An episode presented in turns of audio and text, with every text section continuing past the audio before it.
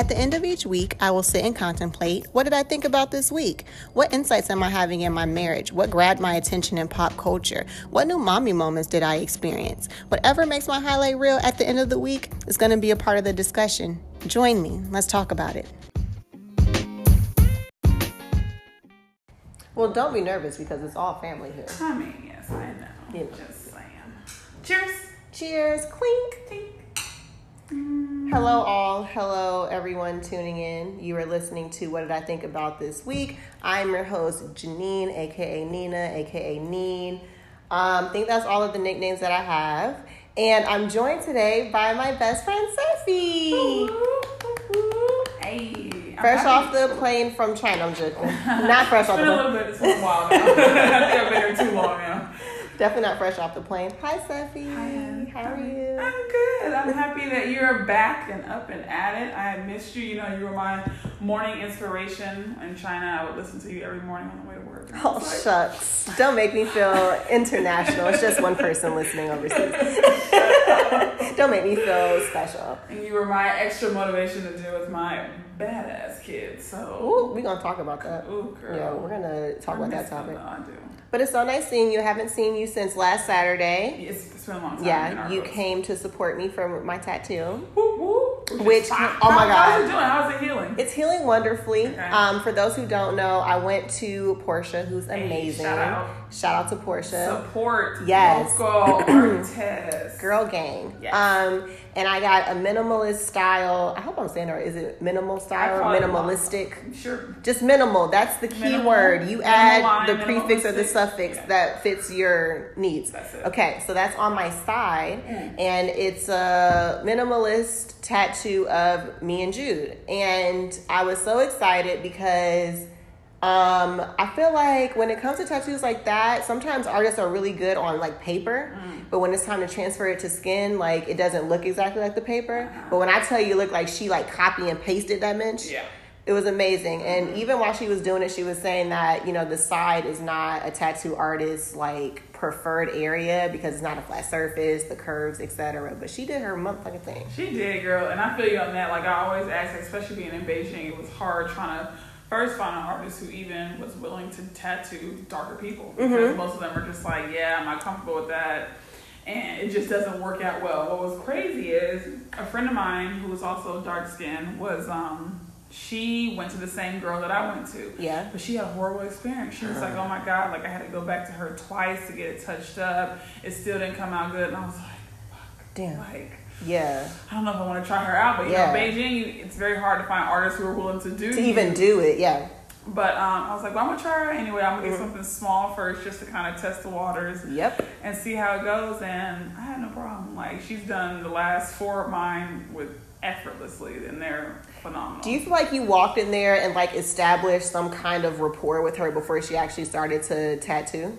No, it was more word of mouth. She had tattooed a few friends of mine, and they were like, oh, she's really good at line work, just like your minimalist. Yeah. She's very good with line work. They're like, try her out, see how it works. So, and I miss her, Mom. Shout out, I miss her. I miss you, girl. I feel like for me and Porsha, like she went to Meadow Creek when I was at Meadow Creek. Hold on, I have to be a parent, guys. One moment. Technical difficulties. All right, back to what we were talking about. Yeah, so Porsha went to Meadow Creek with us. I think she was a senior when I was a freshman, so we really didn't have too much interactions with each other, but just already knowing, like, we grew up in the same area. She's a girl. She's dope. She has locks. For whatever reason, all those things made me trust her. I feel like those are very good qualities to have. And I think that in reference to your friend, like she had a really bad experience. So yes, it's good to go and see for yourself, but I think you just kind of know if it's going to turn out. You know what I'm saying? Out. Like it's definitely a vibe there. And I was like, well, I'm sorry that happened to you, but my shit is fire. It's one point. So yeah. So we know I got the side piece done. Then I got another tattoo that was a surprise for June. Did. I think I really believe that's every male's, like, fantasy, like, is to have that tattoo in that position right where that is for obvious reasons. Yeah. Okay.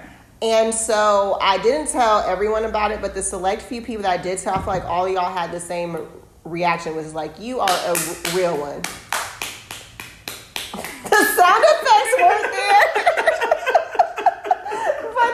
response was, you're a real one. And I'm starting to feel a way about that response. Okay, why? Because you know how old people, like, anytime something that dumb happens, like, oh, honey, bless your heart. You know what I'm saying? Instead of like, you dumb as hell, they're like, oh, honey, bless your heart. I feel like that's the same. Like, oh, you a real one, because a bitch like me wouldn't. You know, I always used to talk bad about, like, if you did that, like, got that, and I'm like, you stupid. Like, what the fuck? Like, what's wrong with you? Like, why would you do that? But I feel like... At this point, that too. And I feel like if you know, you know. And if I know that, you know, look, we here... And worst case scenario, this is yours. You want to claim it as yours anyway, so I will put a... to make it signed, sealed, delivers. I'm young. Exactly. There we go. Period. And so, worst case scenario, though, his name is small enough to where. Wait. Back up. All right. So, worst case scenario, it's fine because this is somebody that I've been with since I was 18. We spent a lot of time together. This is the father of my child. Worst case scenario, shit goes left, whoever I get with. You just got to understand, like, that's somebody who's going to be in my life forever, and it's fine, right? Mm-hmm. Worst case scenario, it's small enough to where we can always get a cover. And, you know, that's all I really care about. I feel like you've been smart in the sense of just in case. Yeah. It is very unnoticeable for the most part, and you can easily get it covered up. Now, the face you're just going to have to deal with. Yeah. Or I could be like, oh, I just like niggas with dreads. I could just say that, too. True. But we know who it is. True. Or if you want, maybe you can... No. Maybe, man, no, it's good. Okay, no, okay, cool. All right, well, before we get into this week's show, a brief word from our sponsors.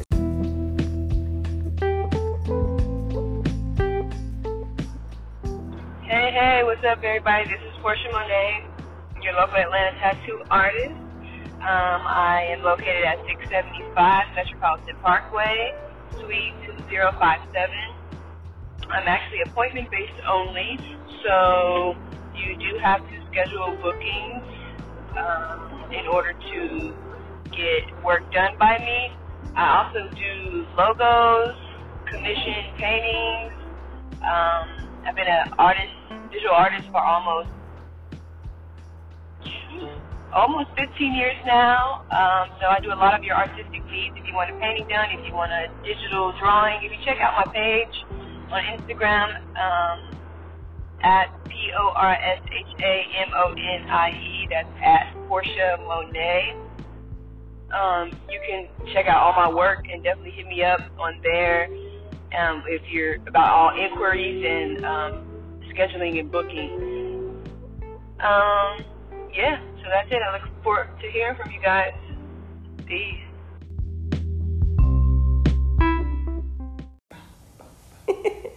All right, guys, I thought I caught the motherfucking Rona, and I like to talk about it. So I thought I caught the Rona because on Monday, I want to say it started on Monday, I just woke up sore throat, you know, sniffle, stuffy, etc. Next day, it was like body aches, body chills, throat was on fire, okay, fuego. I could not breathe. Caliente. Yeah. I was getting snappy with people at work. That's not my personality, so I know that something's wrong. And, I was scared, but then I was assured that black folks don't get it, so I was like, never mind. And and then, you know, like any cold, like it goes through its phases where the first day is like hella rough, the second day, like your throat doesn't hurt anymore, it's just a stuffy nose. And now, like, I'm cool, I got a little cough, but it's fine. See, I'm very happy to hear that. My mom freaked me out this morning. So I went downstairs to make some breakfast, and she was like, there's a pot of, like, ginger tea on the kettle. Nice. I'm like, okay. Love ginger tea. Love it, but normally if she's making it, that means she's sick. She's not feeling good. And I was like, hey, you know, everything okay? And you're doing okay, Patricia? Like, is life treating you good? And she was like, yeah, you know, I've just been really scratchy and really just, you know, not feeling too well. I was like, shortness of breath, are you experiencing that? She was like, no. I was like, any type of like over the top fever? She was like, no. I was like, oh, you're fine, okay, right. Have a good day. I just said, you know, taking care of my mom, I gotta check her out, but I need to know for you and for me because there may be both going down with this. And if we could maybe take a trip someplace real quick and go down with it together there, I would. Yeah, I'd much rather die like on an island. Thank you. Like in some sun with some palm trees. Thank you. And that's reasonable. That if the Rona has shown us anything, black folks don't take shit seriously. We still not taking it seriously. It's meme central. Everything's a joke. Aside from the joke, like I just always feel like it does not affect me. Okay, like, yes, the Rona is out, but I'm not gonna catch it. It doesn't matter. That's only for the invincible. Bro, I'm invincible. Bro, an invincible complex. I was just talking to someone yesterday. I was like, you know, it's not that I'm not taking it seriously, but I guess in my mind, I'm just like, bro, I've been known for a long time. The world going in, so it's just like if this is where we're at now, I'm gonna ride these last couple months or whatever we got out, and. Say sayonara. I know. I guess it's crazy to think like that, but they're like. But I also feel like we've lived through a lot, stuff. Like we survived Y2K, we survived anthrax, we survived Ebola. Meme that's I'm basically copying the meme, but these are all facts. Like we've survived this shit, so we can get through that. I feel like. Yeah. What is a really bad flu? What is a really bad flu? And that's what I feel like every year, don't they come out with like a new strand of the flu? Like the flu just keeps evolving. Shit is downtown at the CDC in a vault, locked up. In a vault, ready to come out when they decide they want you to have it. So I don't know. I think it's good to be informed. I just don't want to get caught up in the panic because I did have to leave the house to go grocery shopping, not because I was trying to like rack up on stuff and spend $70,000 buying up all the disinfectant at Costco. That's fucking stupid. Just to like oversell them on Amazon. Yeah, because they know that people are gonna buy it because they're panicking. So I don't want to get into that point, but because of the media, like I was really gearing up, like I was about to face the fucking Walking Dead. I was like, all right, like I got to get my motherfucking mind right, like. We got to bring hand sanitizer. I got tools. Like, it really had me feeling like I was about to go out into the wild, and it wasn't that bad. And that's how, but that's what they're expecting. They're expecting one person to go out and be like, oh my God, this is serious. And they know we're like blindless idiots who just follow any and everything. And so it's like, oh, she went out and bought toilet paper. We must need toilet paper. What do y'all expect is going to happen? Like, we're going to have a fucking mass diarrhea like epidemic in the world. And there was a Hispanic guy behind me. He was like, why they get all of the toilet paper? It's not like you're going to have that diarrhea out of the ass. It's not going to have a diarrhea. And I was cracking up. But he's right. What? And I guess in their mind, they're like, oh, we're going to be stuck in the house. We need to have toilet paper. Okay, but like... that you're doing too much. You're doing a lot. Just like when Georgia gets to like little snowpocalypse and everyone goes out and buys all the bread and milk. You pick the two most perishable items that expire the quickest to buy up all. So when all the bread and milk is expired in the end of the week, then what you going to do? I went and got my 2 loaves of Sara Lee artisanal. Okay, I threw 1 loaf inside the freezer for safekeeping. But I was gonna get crazy because the part of me was like, yo, I should get like 4, and I was like, nah, you tripping? Don't do that. It's fine. And what I will say, salute to all of the store clerks, associates, etc., because they're doing a really good job to try to get things restocked. And I know that they have a plan to try to make sure that they don't run out of supplies. But I went out Friday night to Kroger to go get groceries. They didn't have any bread. There wasn't any yogurt, nothing like that. I went back the next day and they had like restocked the bread. There was a few canned goods. So they're doing a good job of trying to... they're doing better than most people would because this is like complete chaos. Complete enough. And now with this upcoming week starting with kids being out of school now... Bro, what the fuck? Can we talk about... okay, so the memes are funny where people are like, yo, what the fuck am I supposed to do with these kids all week? That's the problem. You're canceling everything but jobs. Everybody still has to go to work, but you just told me that my child is out of school for 3 weeks. Yeah. What the fuck do you expect me to do? You were the babysitter. Like, y'all was the fucking babysitter. You were the babysitter. So what you expect me to do? I'm not getting work off, so... right.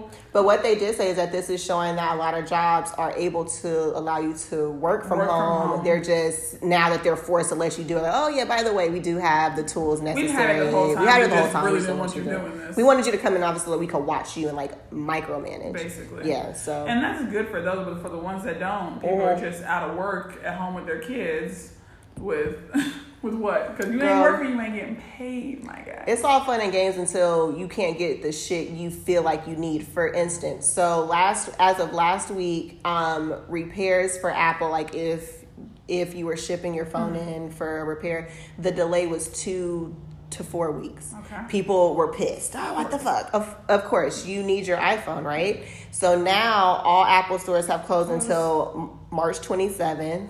Y'all are about to lose y'all damn minds. Right. Let your phone not be able to take selfies next week. In the next while this is happening. It's all fun and games until we can't take selfies and make fucking TikToks. And that's the problem. Like, if I can't make something to joke about the situation, then I have to take accountability that it's real. I think that's what I do. Like, it's all funny. Absolutely. I know it's a coping mechanism. Because it's like, okay, I'm going to post these funny ass things. It's funny and it makes light of the situation. When probably deep down I'm like, I'm scared. I'm scared. Like, no, dead ass. Like, you're probably like, okay, I'm scared, not knowing what could happen. But it's just like, I just don't want it to get to that point. Because you know what I also think about?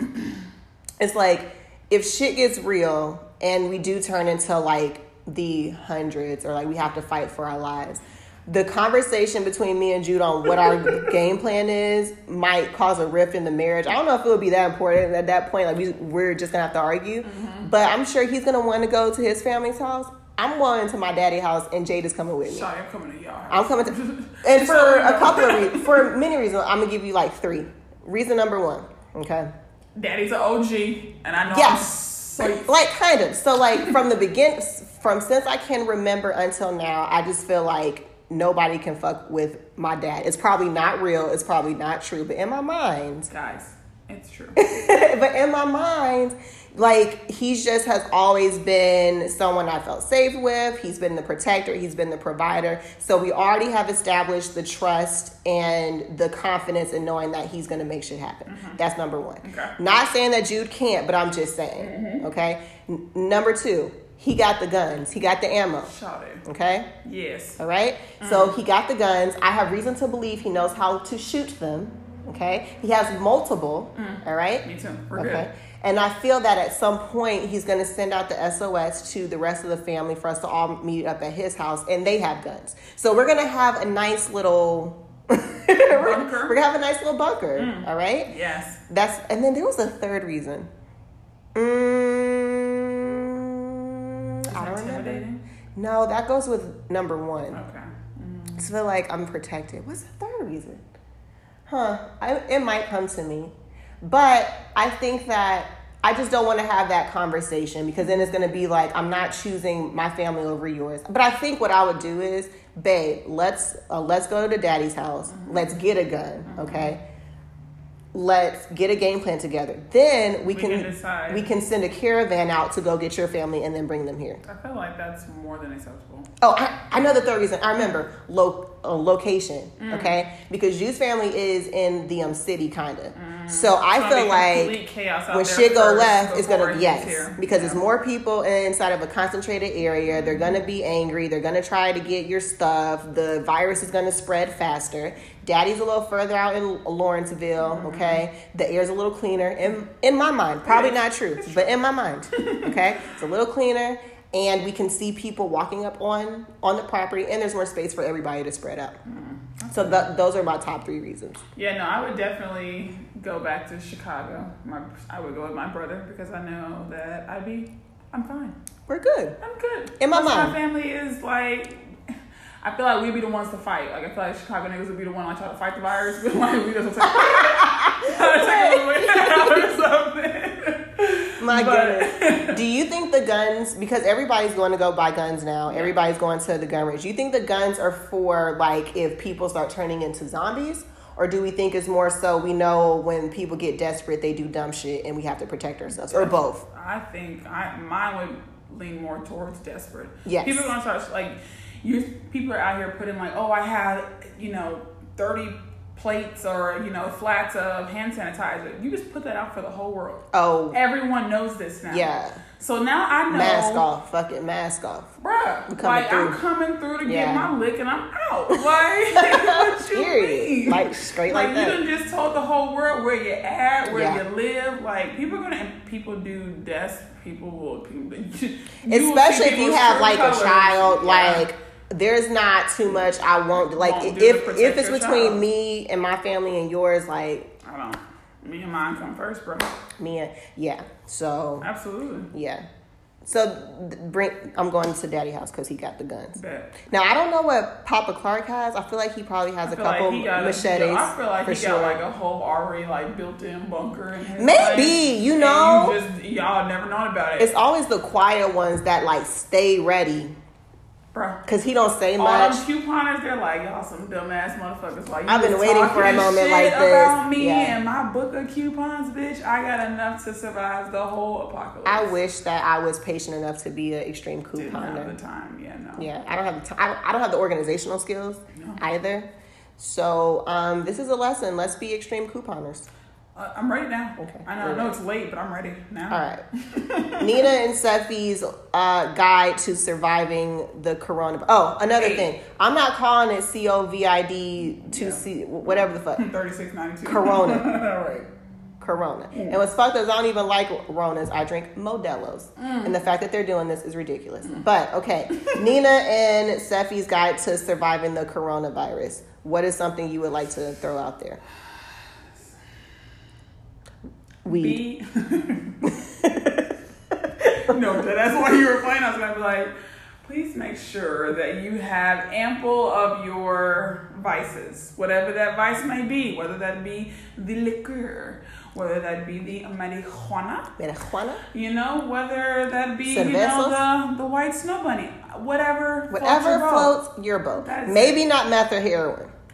I didn't see. That's why I didn't say those, because I don't want to be like the promoter of, you know. Yeah, you maybe know. Not the. Mm-hmm. Listen, this is not a shaming podcast. Never mind what she said. Whatever your vices are, you just don't try to push those on other people. You let people do what they want to do. I was because I was speaking to the person who helps me with my vices, and you know, we're having a conversation. I was like, look, man, you know, I'm telling you now, like, even if like these, you know. You know, trucks and tanks start coming in trying to keep folks from like getting out the house, just know I'm still going to show up here, so I expect you to still be in working hours. I sent the text, is the trap still bunking? He then replied, yes. Okay. I said, I'm coming. That's all I need to know. I said, just so we're on the same page, I need you to know that I will still be showing up here every few days, and I need you to have what you know. Yeah. And can we talk about, this is a tangent, what are appropriate trap hours? Because I feel like sometimes I'm too early, sometimes I feel like I'm being disrespectful if I take too late. You gotta know your guy. Just, you know, be like, look, I feel like for me, I never try to message before about 10:30. Text that man at 9. Good morning. Between like 10:30, 11, I probably won't message you this morning, because I'm thinking like realistically, I know I'd probably still be in the bed, and I'm assuming, especially with kids, you know, give me some time to get myself together, right? But nothing before about 10:30. Mm-hmm. I feel like it's a bit too early for trap hours. If you're messaging someone for the first time about obtaining said vices, mm-hmm. what is the proper way to do so? Because I feel like sometimes I sound like the feds, and I'm not. Okay, so can I be honest? When you told me that you sent that message, you were like, good morning. I was inquiring about to see if the trap house is open. And he's like, yeah, but it ain't open this goddamn early. I be like, yo, G sounded bad. Suspect, yo. I had to obtain vices from somebody new, and I was like, hello, good evening, I got your number from such and such, are you open? And then I was like, how much for da da da? Okay, cool, I would like 2 of those packaged separately. I'm gonna send my, he was like, could you call me? I was like, nope. And I understand that sometimes I can sound like the feds, but it was just too much. So I was like, I'm just going to stick to the people that know me and know how I talk and how I operate. And to know I'm not the feds. No, but I think what you did, that's normal. I did. I'm like, hey, I got your number from so-and-so. Yeah. Like, are you good? I just said, are you good? Because I feel like that. Are you good is pretty universal. Pretty universal. Right, like, you know what I'm hitting you up for. If I got your number, you know what I'm coming to you for. Are you know good? What this is. That's it. Okay. And see, that's the thing. A lot of people like, I text.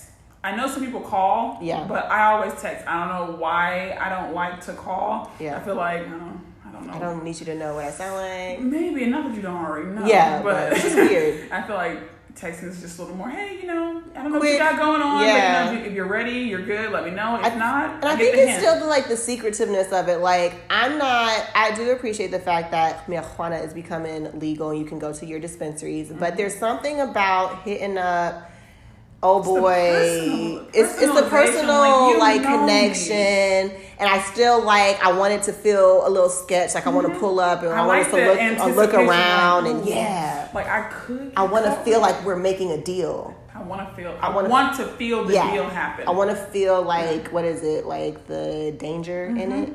Yeah, like a little spice. It's a little. Ooh, okay. I could get caught, but it's fine. Yeah, I take that back. I'm sorry, that was not true. But you're right, vices, because I feel that me and my friend Ty, shout out to Ty, the other bestie, we cured swine flu with marijuana and just laughs. Dead eyes. We were at Southern, caught swine flu, didn't take any of the medicine because it made Ty throw up. So I saw her throw up. I was like, I won't be taking it. And just we were fine.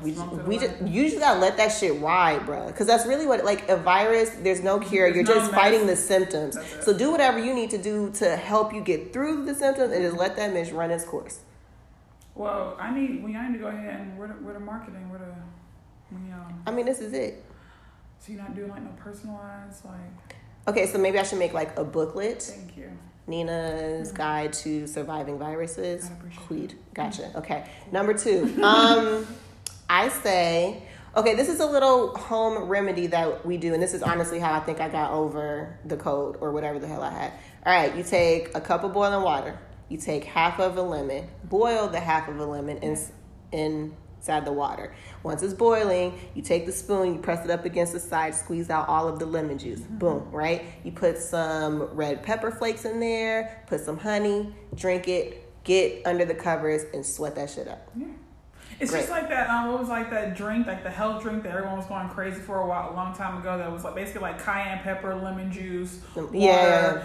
And then, but I read an article the other day that was actually talking about like how beneficial just like hot lemon in general is, and they were like, that's why kept saying like hot lemon water, just drink hot lemon water. It will pretty much like keep you safe from most like diseases and things that you can get. Yeah. And they were like the importance of it. And I was like, well, I knew this, but it's always good to like see have like, the backup. Yeah.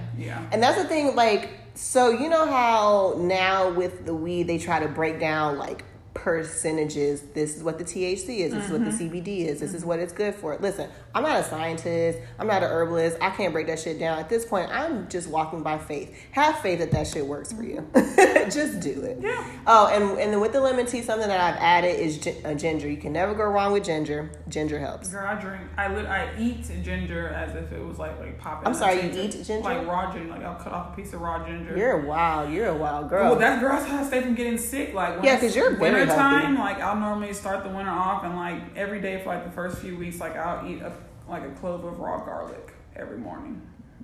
And it's, don't get me wrong, it is spicy, but this spicy. But yeah, bro. Because of that, like I don't get sick too often. Beijing was different because like the pollution was bad. So like it's kind of, even when like you were feeling good, it's just like damn, like the pollution is horrible. So you got sick more often. But most of the time, like girl, garlic and ginger.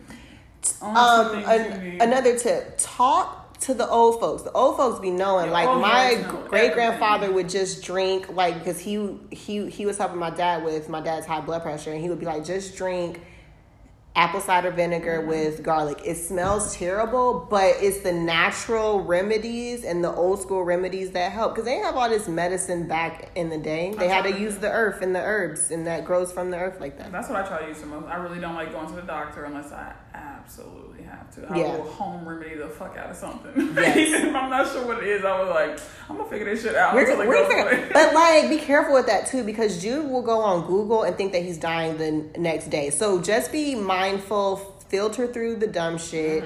Make sure you look at the resources and credits to make sure it's coming from a credible source before you just start jumping out the window with what you think is going on and what's going to fix it. Yeah, don't Google your symptoms, guys. It never works out. Because WebMD is like 6 times by now, I swear. Yep. Pretty much. Another tip. I made some infused water with orange slices and lemon slices. Yum. Tastes great. I'm pretty sure it has a lot of vitamin C in it. Lemon is just good as a whole. And yeah, so that's another tip. That's why I normally like Joe bag up, like slice a lot of like lemons, oranges, or whatever. Yep. And bag them. And that way, like once you get like, 2-3 uses out of the first one, just like dump new bags just so I don't have to keep cutting, because it'd be like, bro, I just want some. My wrist is hurting from the cutting. All right, what else we got? What's going on? Yeah. Get some Netflix. Harlem Nights has come to Netflix. It's a gift that keeps on giving. Do Harlem Nights is the best. Ugly Delicious? Nope. Okay. So David Chang he's a famous chef, but he has like this show called Ugly Delicious. It's basically like travels around the world and like shows about basically all the food of the world. People would be like, oh, I don't want to eat this, but you know, it actually ended up being great. And this new season, it's kind of been more about his life because he recently just became a father. Ooh. And it's they always say like in the culinary world, like becoming a parent is always like, I have to choose between like having a career and being a parent, because like culinary, like you're working all the time, all day, like culinary is your life, that's all you do. And it was really good to like see him emotional, like, you know, I'm terrified, like I like food has always been my child, and now like you want me to give a decision to someone else who I can't just yell at and dictate and tell them what to do, because that's what I'm used to doing. So this season has been really good. Nice. I've enjoyed that. I'm going to get into this a little bit more, but it's funny you brought him up because I was watching the Tiger Belly podcast. Oh, yeah. And this week they had Roy Choi on there. Oh, Roy Choi. He was on one of the episodes. Yes. And so this is my first introduction to him, and I was like, I love him. Yo, Koreans from California are dope as fuck. Just a lot of Koreans in general are dope as fuck. Are dope as fuck. I've had some really dope interactions and relationships with Koreans. I had a friend from Laos. Mm-hmm. Laos, we've been very friendly. Very friendly, really cool. Yeah. Vietnam's dope. Mm-hmm. Just like, you know, very, very, very cool people. Mm-hmm. But I'm also learning that LA just has a different vibe. Like, I was on the phone with a customer today, and we just started talking like we've known each other for forever. I get it. I never understood the whole fascination with, like, California. Yeah. Like, I knew it was a dope city. I was like, I like to visit there, but I never understood, like, how people are like, oh, you just don't get it. Like, it's just something about California. Yeah. I'm like, what the fuck are you talking about? It's in the air.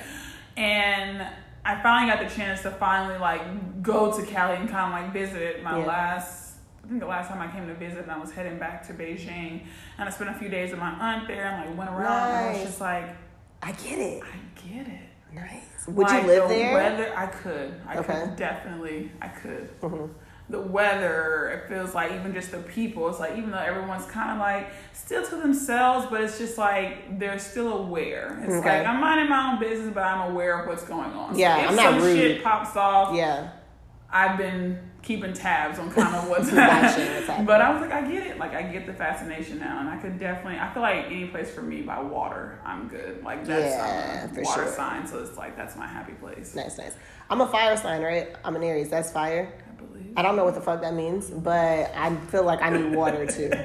So whatever y'all said that I'm supposed to feel, wrong, it's water. You lied. All right, so I think that's all I have for the coronavirus. I would just say, you know what I don't like? So Tom Hanks recently came out and said that him and his wife have it, and they're in Australia, and they've been making these posts, like, smiling, by the way, with their, like, hats and their glow. Like, hey, we're being quarantined. We're doing fine. And we just really... It's almost like the posts are like, you just found out you have, like, stage 3 cancer. I just feel like... It's the flu. And that's and it could not be. Yeah. But right now, like, let's just not, like, sensationalize it, you know? Mm-hmm. That's all I got to say. And I agree. I really think that this is being blown extremely out of proportion. And you know what? I would gladly admit, if it comes to find out that's not the case, and I wasn't the first one dead, I would be like, damn, bitch. I took it too lightly. That's what your ass gets. Right. Like, you fucked up. And I would gladly admit. It's a game. But you'll gladly admit while you're dead, like, come back. Hey guys, just wanted to let you know I was wrong. I'm going back to heaven. I'm gonna let you know, but Seffie wanted me to tell you. She said, she fucked up. So right. I had a dream last night. Seffie came to me. She said, my bad. My bad. Fucked up. I should have taken a little more serious. Hilarious. But I really think it's just being blown out of proportion, and I think all this is really just showing how little we really care about our everyday health health on a normal scale. You should be washing your hands. Why did it take a global epidemic for you guys to wash your hands? Like, I see it every day. Like, you go out someplace, like, I just saw you go to the bathroom and didn't wash your hands. And y'all do this shit every day. I mean, just think about everything that you touch throughout the day. Yeah. And just, it's so funny because they're like, oh, you know, be careful when you wash your hands. Make sure you don't touch your face. You know how hard it is to mentally tell yourself not to touch your face? You don't realize how many times you touch your face throughout the day. There was this video that I saw, I don't know if it was Twitter or Facebook, where this woman had just fucking had it because I guess she's a nurse and she's been dealing with people going crazy this whole time. And she was like, she was in the store, the lady in front of her was checking out, and the clerk ringing up the lady like touched his face, and she went ballistic. You just touched your face. Make sure that you use hand sanitizer. She was like screaming, and she was like, but this woman did not take into account that she touched her cart, she touched her groceries, she touched all of this shit. The fact that he put a little squirt of the hand sanitizer didn't even kill nothing. It just kind of threw whatever germs were there into a frenzy. Mm-hmm. The fact that she used her card to pay for it and touched on the keypad, your phone, you're doing all this with your hand, you're not sanitizing your phone. Guys. So like what can we do? Like, you can't 100% shield yourself. So just do the best that you can and shield the fuck out. Yeah, like, you're only going crazy now because the world, society has told you. It's telling you to go crazy. Mm-hmm. Yep. When all this settles down, this is over, y'all can go right back to not washing your hands and walking around with fecal matter on your fucking hands, touching on shit, because y'all know how to wipe your ass either. I know. All this damn toilet paper y'all buying, you better fucking learn something. I'm a wet wipe user. Facts. And you know why? It's because, okay, from babies up until, 3 or 4, you're using wet wipes. Who the fuck said, now that I'm 5, I'm not supposed to use wet wipes anymore? Around. This dry ass. Why you walk around with shitty ass? Yeah, hand me a wet wipe. And if we have the little wet wipe warmers, that's next level, but, you know. We extra bougie. A bidet would be nice, too, but, you know, you can't have everything. That would be, like, a requirement on every toilet I have with a bidet. Let's just make a bidet in every bathroom. Because I get it. I understand. It makes shit so much easier. I feel clean. I feel really clean. All right. So, in closing, that was Janine and Seffie's coronavirus update. Stay tuned for next week. We'll see if shit gets crazier. Hopefully not. We'll see. What else? You want to talk about DaBaby not keeping his hands to himself? Did you see what happened? What I have to say about this is that when a motherfucker tells you he about that life, yes, believe that motherfucker. He has shown and proved that he's about that life. Stop trying this man. Yes. Like, stop trying this man. This man has, I feel like he has made it clear on multiple occasions, like, don't fuck with me. Don't take because I'm, short. Don't let this hype fool you. I will still Millie rock your ass. And I feel like, fuego. Great. I'm glad we're in this billionaires club now. Just a side note. So I use high hemp wraps for my herbs. No, because I'm trying not to use tobacco products. And so I went to my smoke shop. All right. I went to my smoke shop and they had another brand of hemp wraps called Billionaire. And I got the flavor Russian cream. And this is my first time using it. And I would like to say that I am a supporter. And I'll tell you why. One, when you take it out of the pack, it's very fragrant. The wrap is very moist. It doesn't feel dry. High hemps can sometimes be dry, as well as the minties. On either side of the Billionaire wraps, it looks like there's a little bit of adhesive to where it'll make your wrap nice and sticky. And it's smoking like a dream. I just had to say that. Please continue with how DaBaby is not the one to be fucking. Continue. I just feel like with guys in general, like, though what he did was wrong. Yes. I'm going to say that what I've always said is, like, don't provoke motherfuckers. Like, man or woman, regardless, like, don't provoke motherfuckers.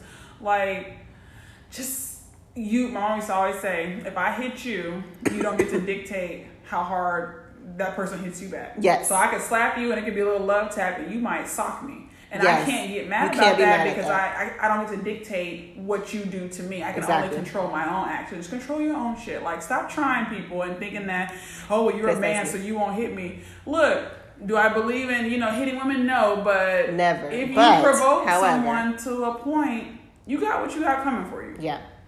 I'm torn because I feel like, for one, every story is complex and there can't just be one, this is how I feel, period, right? So for one, I agree with you. Let's not provoke people. And two, like, people love putting celebrities on this pedestal as if they're supposed to have a different level of tolerance or they're supposed to take more shit. Famous, I'm not supposed to milly rock you because you tried me. And I'm a human. I want to protect my space, especially a hood nigga. Like, you're not about to get into a hood nigga bubble. You're not about to touch him. Like, it's just untouchable because like, female or not, I am going to react. Now, in this situation, I think accountability for DaBaby and his crew needs to be talked about because, okay, you are a hood nigga. I acknowledge the fact that you are not above anybody else and that you have reactions and that you should be respected just like everybody else and that your privacy and personal space should be respected. I get that. But at the same time, you do also have to recognize that you're not just a hood nigga anymore. You're a famous hood nigga. You're going to have fans people are crazy and they just feel like they want to be close to you. They want to touch you. Like, and you know that signing up for this shit. Sure. You know what I'm saying? So not saying that you're just supposed to allow people to violate, but just kind of practice, like, let me, like, take a brief second to assess the situation before I react. Or let me put people in my circle who could handle that for me. I was going to say, I feel like it's also neglecting his security team because your job is to make sure that shit like that doesn't happen. Right. Your job is to protect him and make sure no one gets close enough to have a camera or a phone that close to his face or anything for that to happen.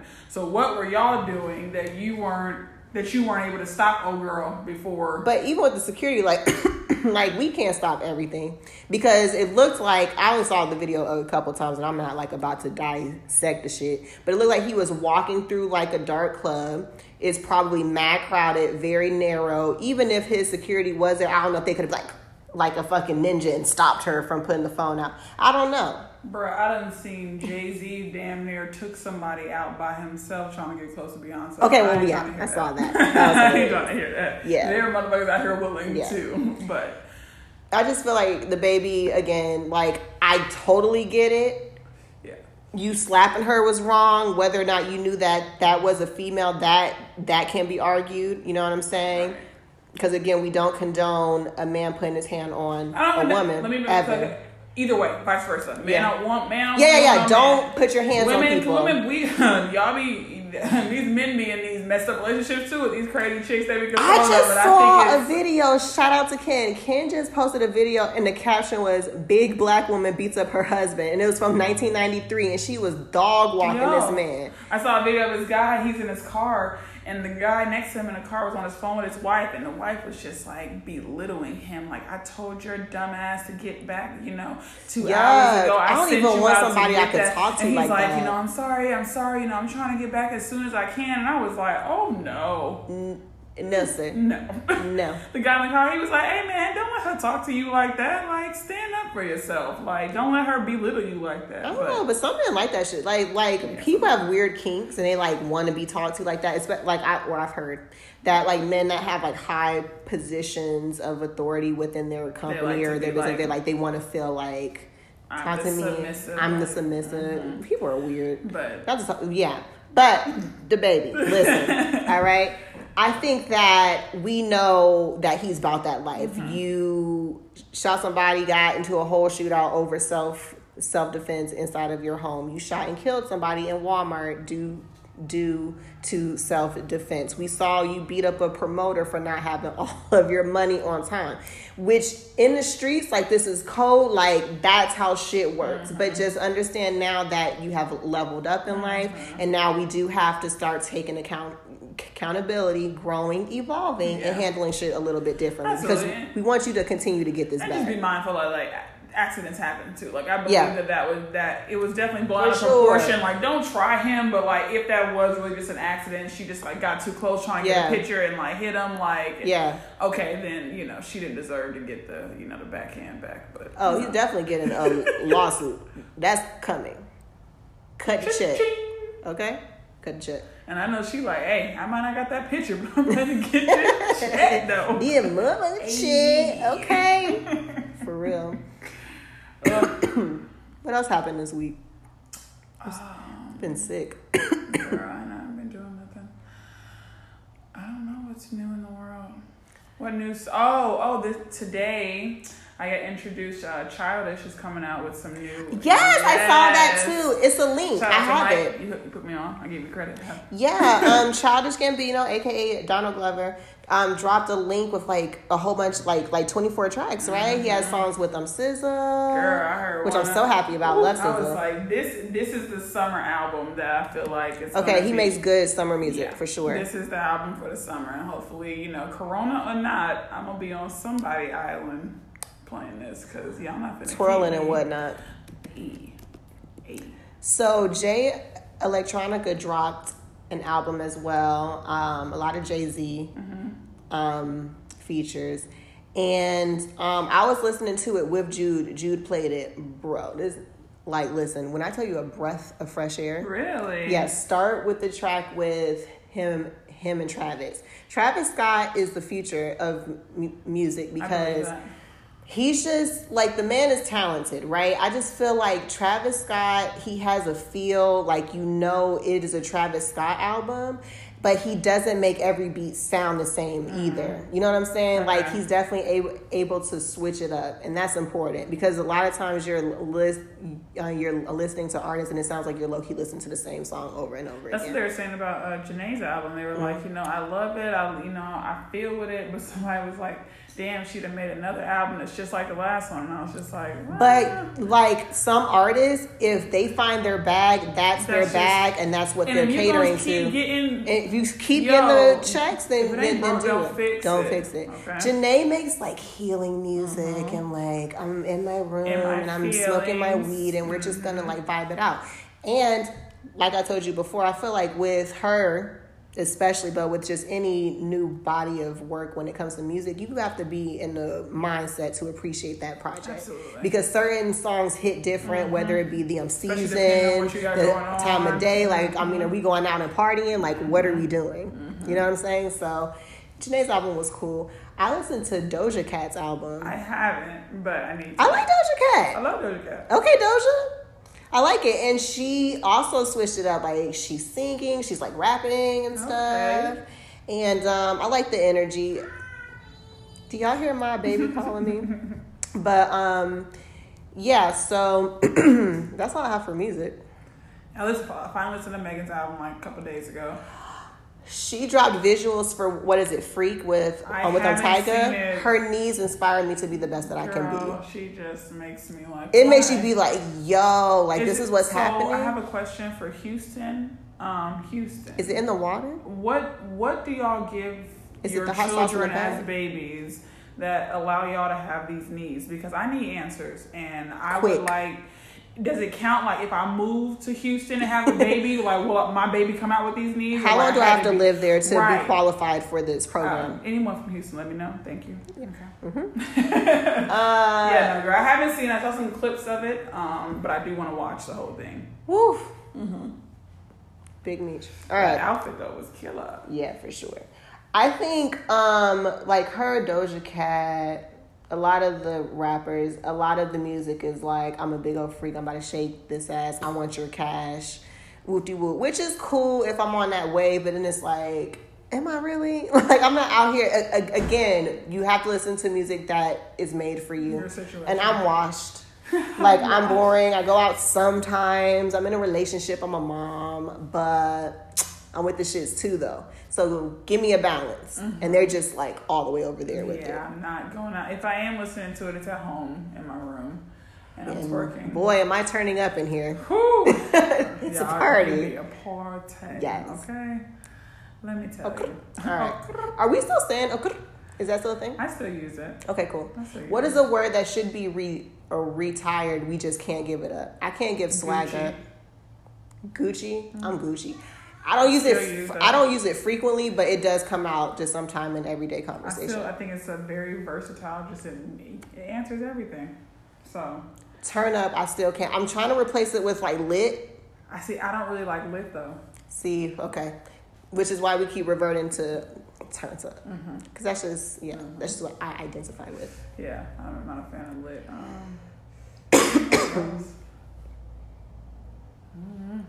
I'm out. Well, that sums it up for what happened this week. Hot topics. Moving right along to introspective moments.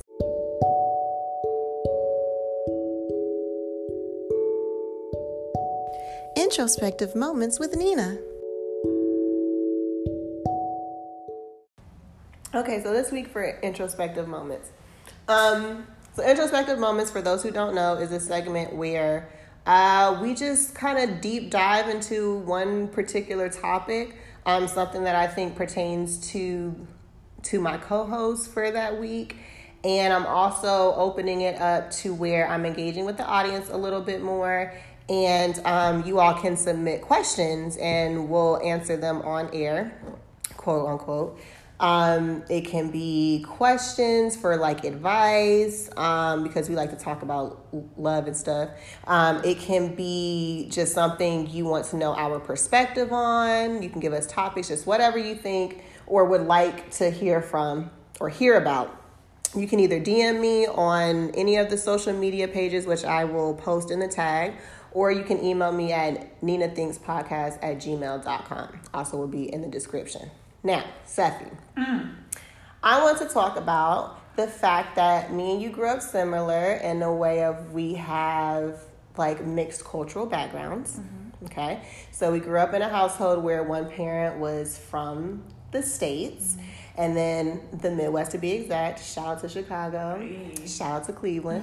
And then we have a parent that is, would you say foreign? Like, yeah. What would you say? Foreign? Yeah. Foreign. Your father's from Ghana, and my mother's from Venezuela.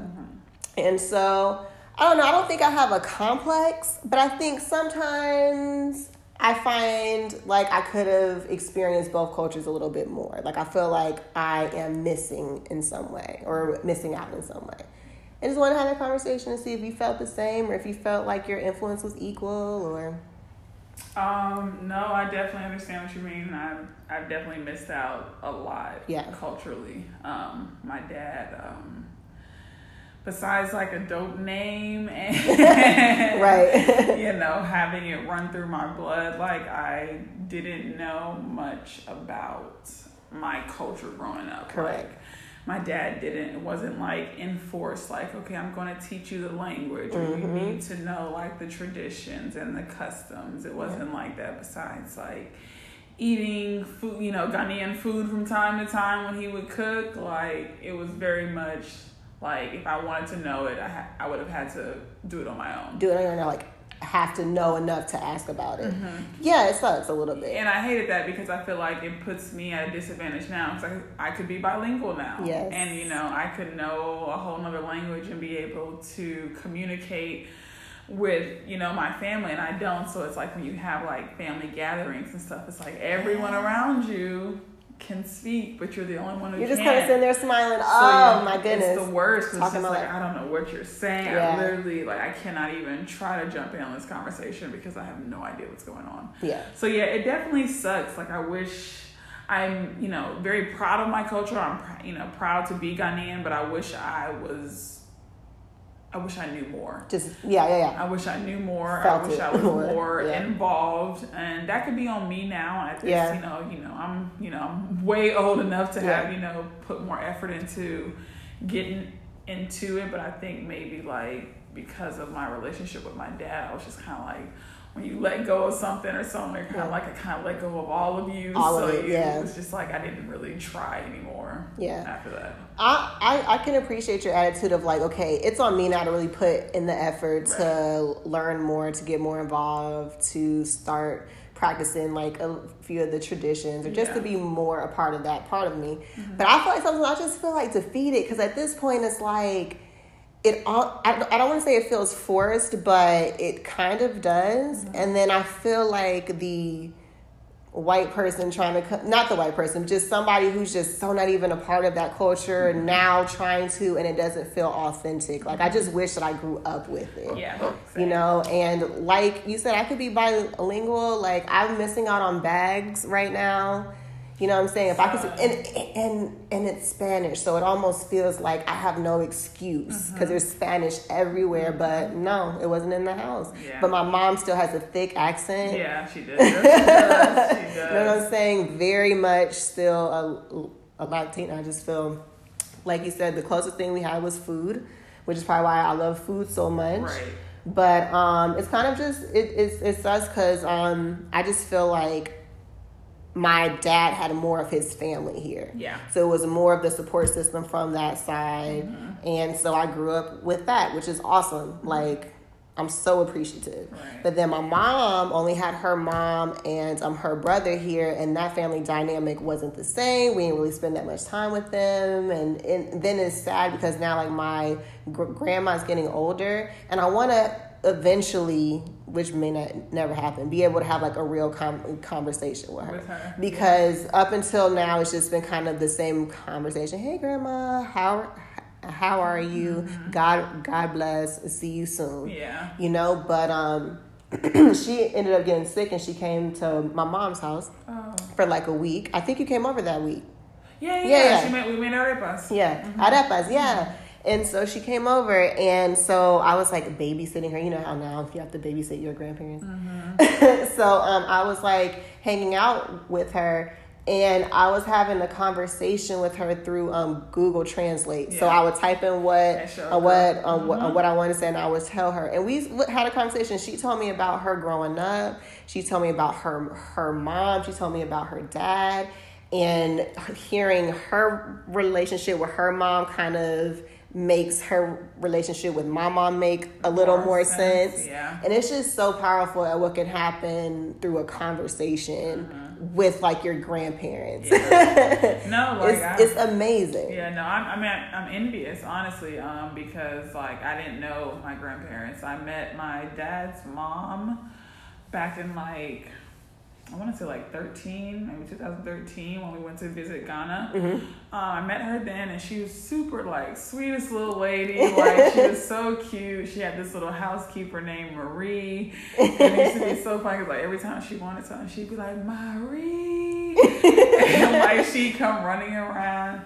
But she was so cute, and she was honestly like a sweet lady. Yeah. I was really happy that I got a chance to meet her before she passed away. That's my dad's father, he had already passed away a while ago. And my mother's parents, my grandmother, she had lived in California for a long time. I remember you telling me you visited her, though. She had an orange tree or something. No, that was my dad's mom, and it was a mango tree in front of her yard. I never met my mom's mom or her dad. Wow. So, like, I met one of my grandparents, so it's like I never had that, grandparent, like, go to grandma's house for the weekend. Yeah, we have a lot of that.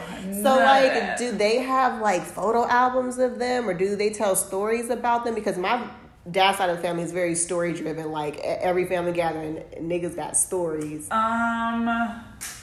They definitely do, because they grew up with not my mom's mom, but her great grandmother. Ooh, nice. So they grew up with her, so they have stories of like being in Chicago with her, and you know, her being up the street, and they have that. But because I was born, you know, in Chicago, but I left when I was young. Yeah. I wasn't there for that. So it's like even like going back home for like family reunions, I'm like, bruh, if I'm being honest, like to this day, like I'm like, I still don't know. Like, half of, like, a nice chunk of it. Like, because I don't see them now. Yeah. Like, the ones I know, I obviously know, but it's always like someone like, so who is that? Like, who's that? Oh, that's somebody's second cousin. See, I am so nervous of that, because I feel like, I think I'm just now, not just now, but I would say like the latter of my years, I'm realizing that everybody's family dynamic isn't like mine. And not to say I've ever taken it for granted, because I love my family. But I just feel like I acknowledge just how much more of a blessing it is, right? And so I just want to make sure that now that we're the generation to come up and we're going to have to start taking over Christmases and Thanksgivings and making sure we're actually coming together. I just don't want that to be lost through us having kids and not staying close. And I think I think for you and other, you know, people who grew up like you with that close family dynamic, I don't think you guys will have that issue. I think, you know, because you had that growing up, you're like, oh, you know, Christmases and holidays were amazing at home. Like, so of course you're going to translate that into your own family. Right. But yeah, other people, it's just like, you know, you still do your Christmases, maybe just 2 of y'all instead of like, you know, 10 of y'all, but you know, you make do with it and you know, you get to spend time with other people's families and stuff, so it kind of makes you a little bit more appreciative of the other people that you have in your life that you can still like, oh, I can still spend, you know, the holidays. Plus, you get your reason to go to new places. Like, I went to Scotland the other year for Christmas, and I would have never done that otherwise. And that's was amazing. Like, I had an awesome time. Like, my girlfriend's family was so welcoming, and I was like, I would have never had the chance to do that otherwise. So it's like, it's like, yeah, you might not have had, you know, what you had growing up, but it's like, I got that in other ways. Nice. So. Right.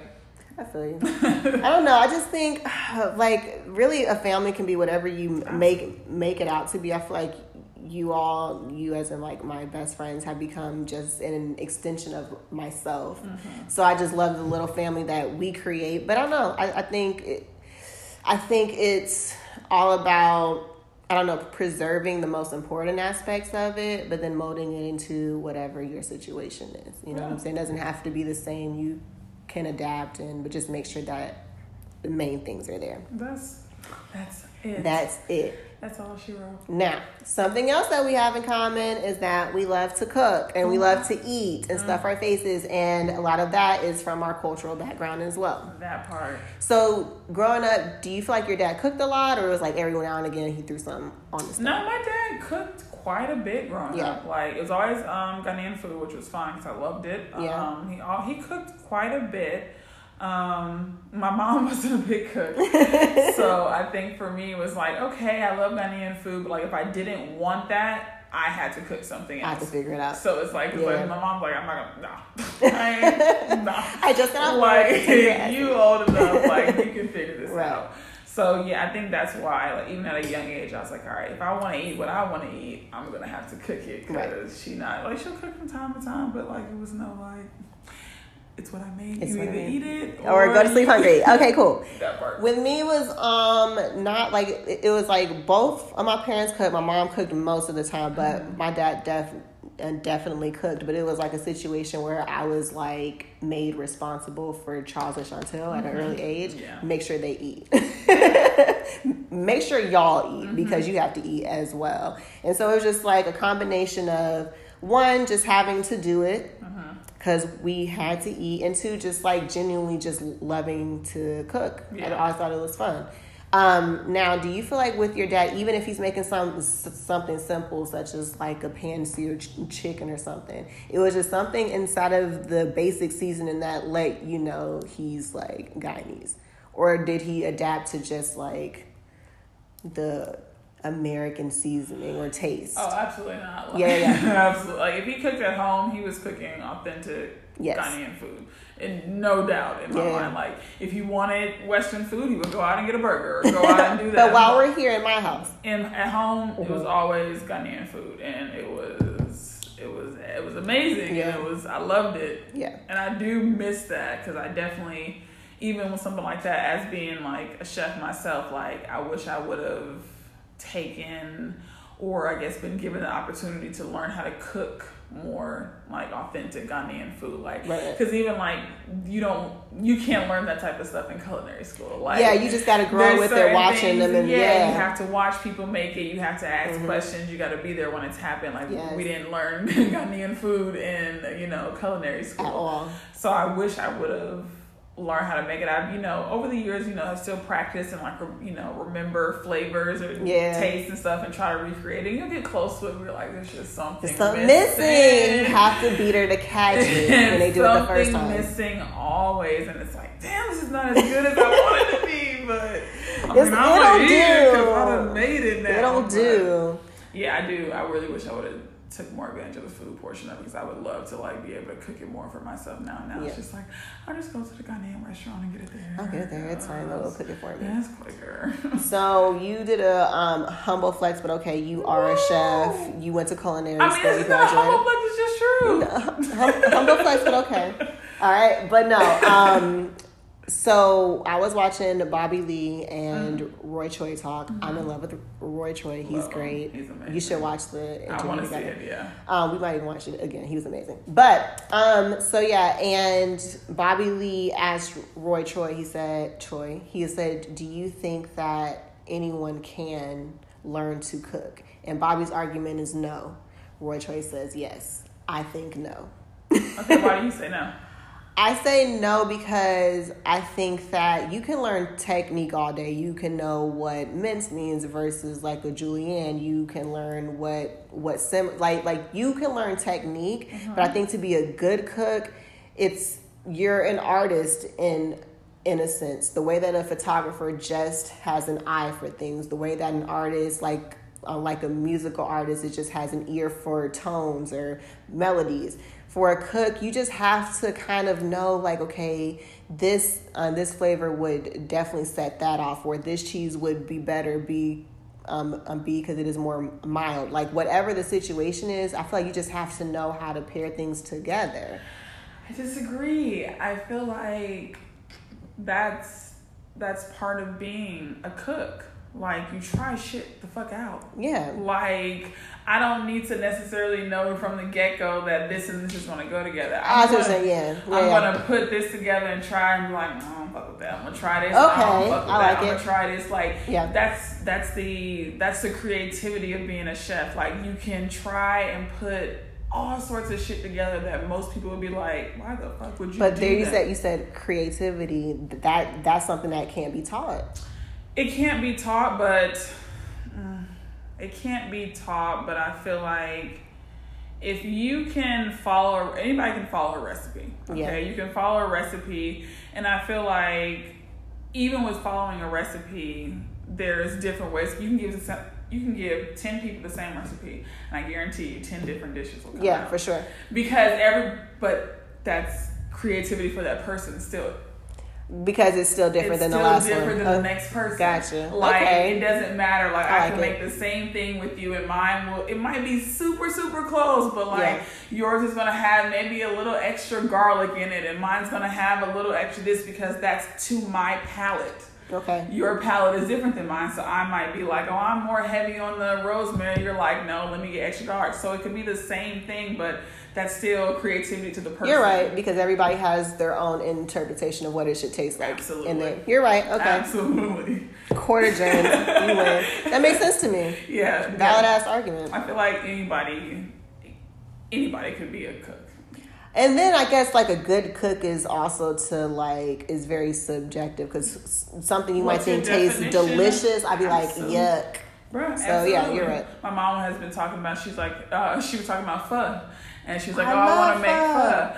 And I was like, oh, Janine just made some recently too. I was like, I'll ask her for you. And even with me being a chef, like, I'm not super familiar with pho. So it's like, I'm not even going to lie to you and be like, I can make you some bomb-ass pho, because like, I don't make it like that. But like, it's like, it's okay. We'll figure it out. I'll figure it out. I'll help you. But we can do this together. We got this. Yeah, we got this for sure. It doesn't matter. So I think because we have two different perspectives on not even perspectives on cooking, because I feel like we both like, hey, this shit is delicious. So we know what's good. Yeah, like I would say it's different perspectives, but I would say like you're like classically trained and like graduated and have a degree in culinary and have traveled. Like you said earlier, I'm just more technical. You're more technical. I'm more like, I like to cook. Yeah. And I'm like, well, I just need to keep it to my standard guidelines just for my own OCD purposes. And that's the only difference. Like, I know some of the best cooks in the world that I know are home cooks. Like, even better than me, like, that are phenomenal cooks. So, like, even being, professionally trained, it's just, like, some of the best food I've ever had has been from my cousins. And, she is not a professional cook. At all. That's not what she went to school for. Yeah. Yeah. Yeah, yeah. So, we are going to, and we've been talking about since forever and a day, since, like, children, that we wanted to do, like, a cooking show together. Yes.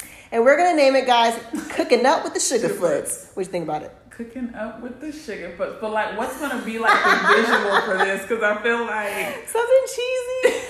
I don't know. It's honestly... okay, not really. Cooking up with background on Sugarfoots, because they're probably like, why did you come up with this name? No, that is our nickname for each other. I call her Sugarfoot. She calls me Sugarfoot. So that's... so Cooking Up with Sugarfoots, because we're the Sugarfoots. Yeah. Now, it sounds like a sitcom in the 60s, but it's fine.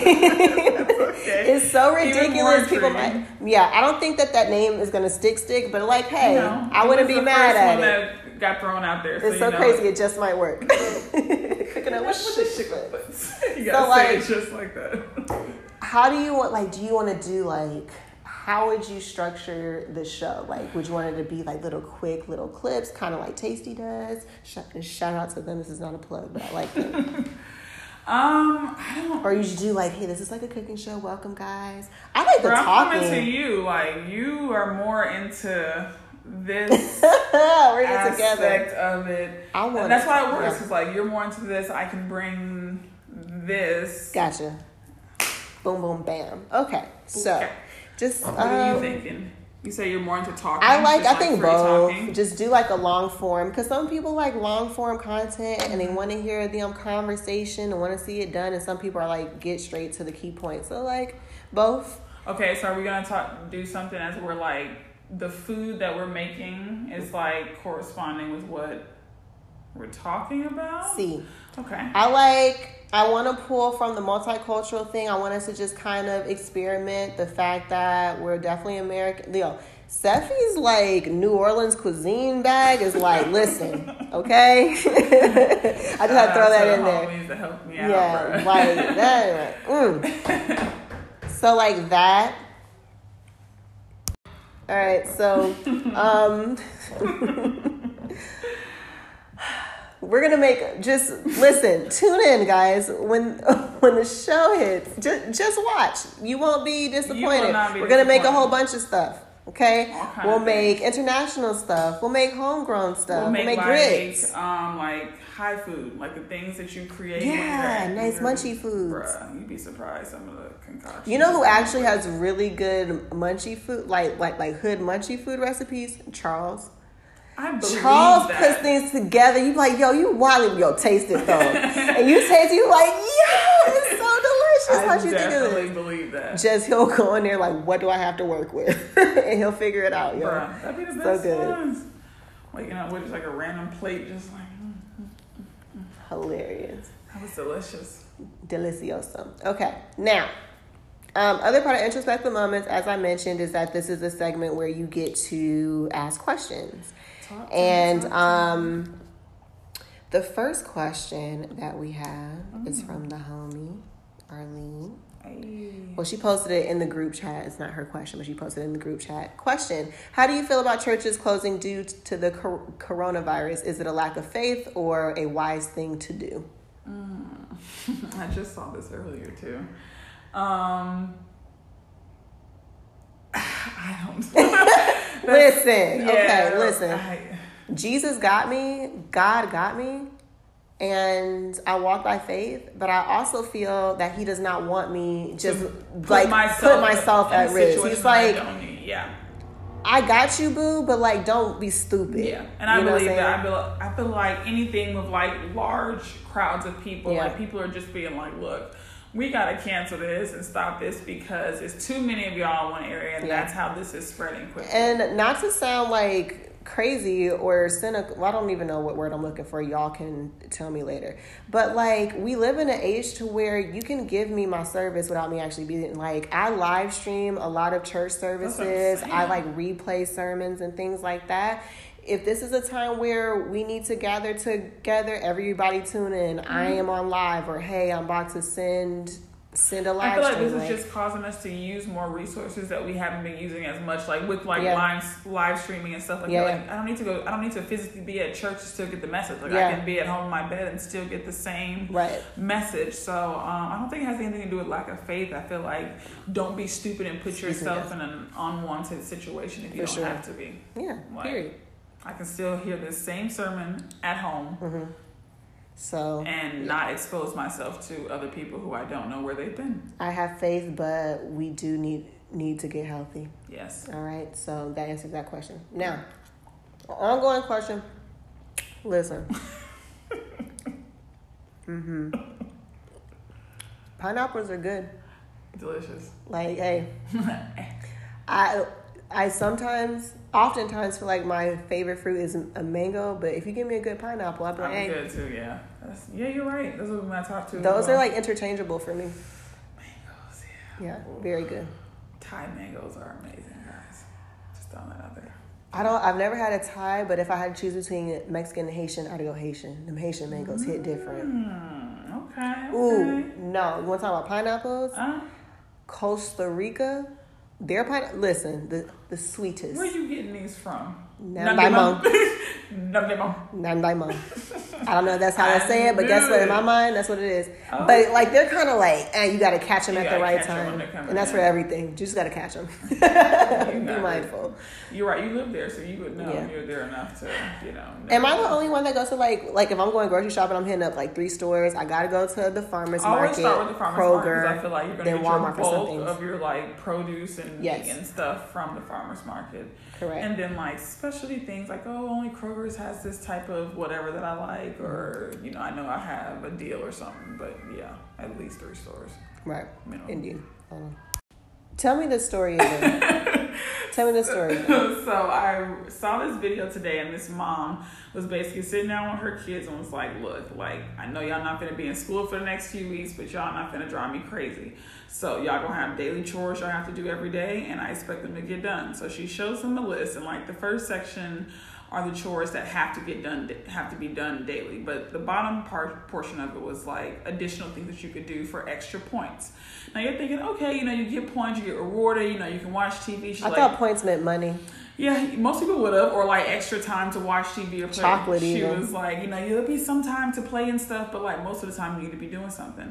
So I'm thinking the points, either money or, extra time. No, the points equaled a square sheet of toilet paper. So she was people like, lost their minds. Like, she told her daughter, she was like, pick 2 of them. She was like, okay, cleaning the bathroom and taking out the trash. She was like, okay, so cleaning the bathroom is 3 points and taking out the trash is 4 points. So she like broke her arm. 4 little squares of toilet paper. I hope this was a joke. And was like, here you go. I was like, now that's all the toilet paper you got for the day, baby girl. Baby girl. It's not good. You better sit there and drip a little bit. I was like, that's trifling. And they were like, she is psychotic. Like, that's. I really hope that's a joke. Like, what is it? Of course. Okay. So it's not. She's of the Caucasian persuasion. Yeah. The caucasity. The caucasousness. All right. So last introspective moment question. So this is going to be an ongoing question. I have a friend who is having some trouble in a particular area, and we're going to ask every guest the same question until she feels that the answer is valid, or she can take that and go on into her everyday, or if it actually helps her reach her goal. So I have a friend who is unable to reach the big kaboom at the end of sex. Of sexual activity. Yeah, well, I'm acting like I'm 12 and I can't talk about sex. Like the big kaboom. The big kaboom at the end of the, the dance. So sex is what you mean. Yeah. And she loves this guy. They've been together for a very long time. She's not saying that she's not satisfied because, it's still good, but she hasn't kaboomed, okay? She has not reached her climax, and she needs help. So if you could give her some advice, how can she get there? Does she masturbate? Yes. A lot. I don't know if it's a lot. Did she start at an early age? No, it's recent. Because she's trying to reach the kaboom. Oh, okay. I was going to say, like, normally, females and males that start masturbating at, like, a younger age, they tend to be more familiar with their bodies and, like, know themselves a lot more. So she's a little behind. Yeah. I didn't want that to come out and sound rude, but it wasn't meant to be rude. I think she needs to first take some time to figure out herself, because I know all women are different. Some women cannot come through, actual, like, you know, penile insertion. Like, they can't come that way. Sometimes it's only clit stimulation. So I feel like she needs to figure out what works for her first, because right now she doesn't even know if she's only, you know, if she's only clit stimulation, aiming in the and right he's direction. Just like pounding cheeks, and she's wondering why it's never happening. The sound effects are great this episode. Like, great. It's always the same pounding cheeks. That's the only one I do. That's the only one I do. This session is with pounding cheeks. I think she needs to figure that out first, because she doesn't know how she comes right now, and you can't expect him to, like, he's like, well, I'm trying, but you're still not.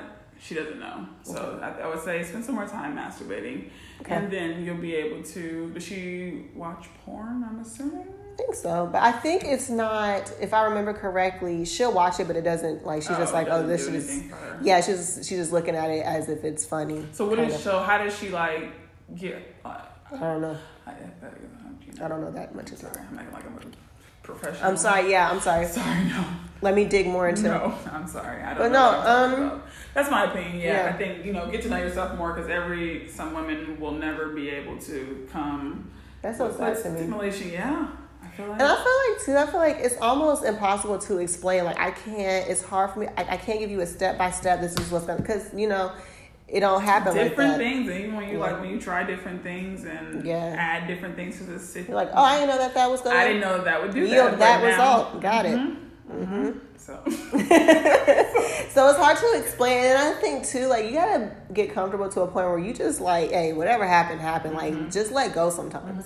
And I think that's a problem too. I think a lot of females also have a problem with, like, the ones that have this issue, like, get to, like, the brink of it, but they don't know how to just relax and let go. So then it, like, just kind of clenches up and goes away. It goes right back. That's and it's just like, I feel like you're like, oh, I'm getting there, but then you can't just like, oh, take a breath, and then she just digresses. So. Well, so that's my advice. So I think, so basically, overall, spend more time with yourself. Try to learn what you like, and what takes you. That means like fetishes and things like that. Because you'd be surprised, like, what you like, and was like, I would never have. But guess what? I kind of like that. All right. I like that. It's kind of heating up in here a little bit. You're a little hot. All right. Open up a window. Maybe not. All right. Well, that concludes. But good luck to your friend. Yeah, we're going to just keep asking until... I hope she gets that big O. Me too. The big kaboom. The big O. What was that one? Was it the L Word that was on Netflix? It was like, it was basically like... I've heard of it. I never watched it though. It was big on that because they were all lesbians, but... Oh, the L Word. Makes sense. Do you wish New Girl would come back? Yes. I love New Girl. Loved it. I just don't know what other stories they could. I don't know. I think they did kind of run this course. Anything could be possible, though. Like, that's true, because Schmidt as a parent would be hilarious. Anything could be possible with that, so I feel like you could just jump to a completely different situation. It would still make sense. Like, I could see that happening. That makes sense. All right, so we can sit up here and talk to y'all for like 3 hours. But... Seffie, thank you for doing my podcast with me. Thank you for having me. Of course. I'm so happy you're back, and I can cringe while I listen to this, because I hate the sound of my voice on on audio, but I'm very excited to be here, so thank you. Yeah, of course, and for future endeavors to come. Everybody, thank you so much for tuning in. Stay safe. Wash your hands, please. Cover your mouths when you cough. Don't allow the media to send you into a panic frenzy. Like, it's fine. We're going to be all right. Kendrick voice. Hey. All right. Make sure to catch up on all previous episodes, of course, all that good stuff. If you do not follow my social media pages, make sure that you check those out. All tags are going to be in the episode description. Thank you so much for tuning in to What I Think About This Week.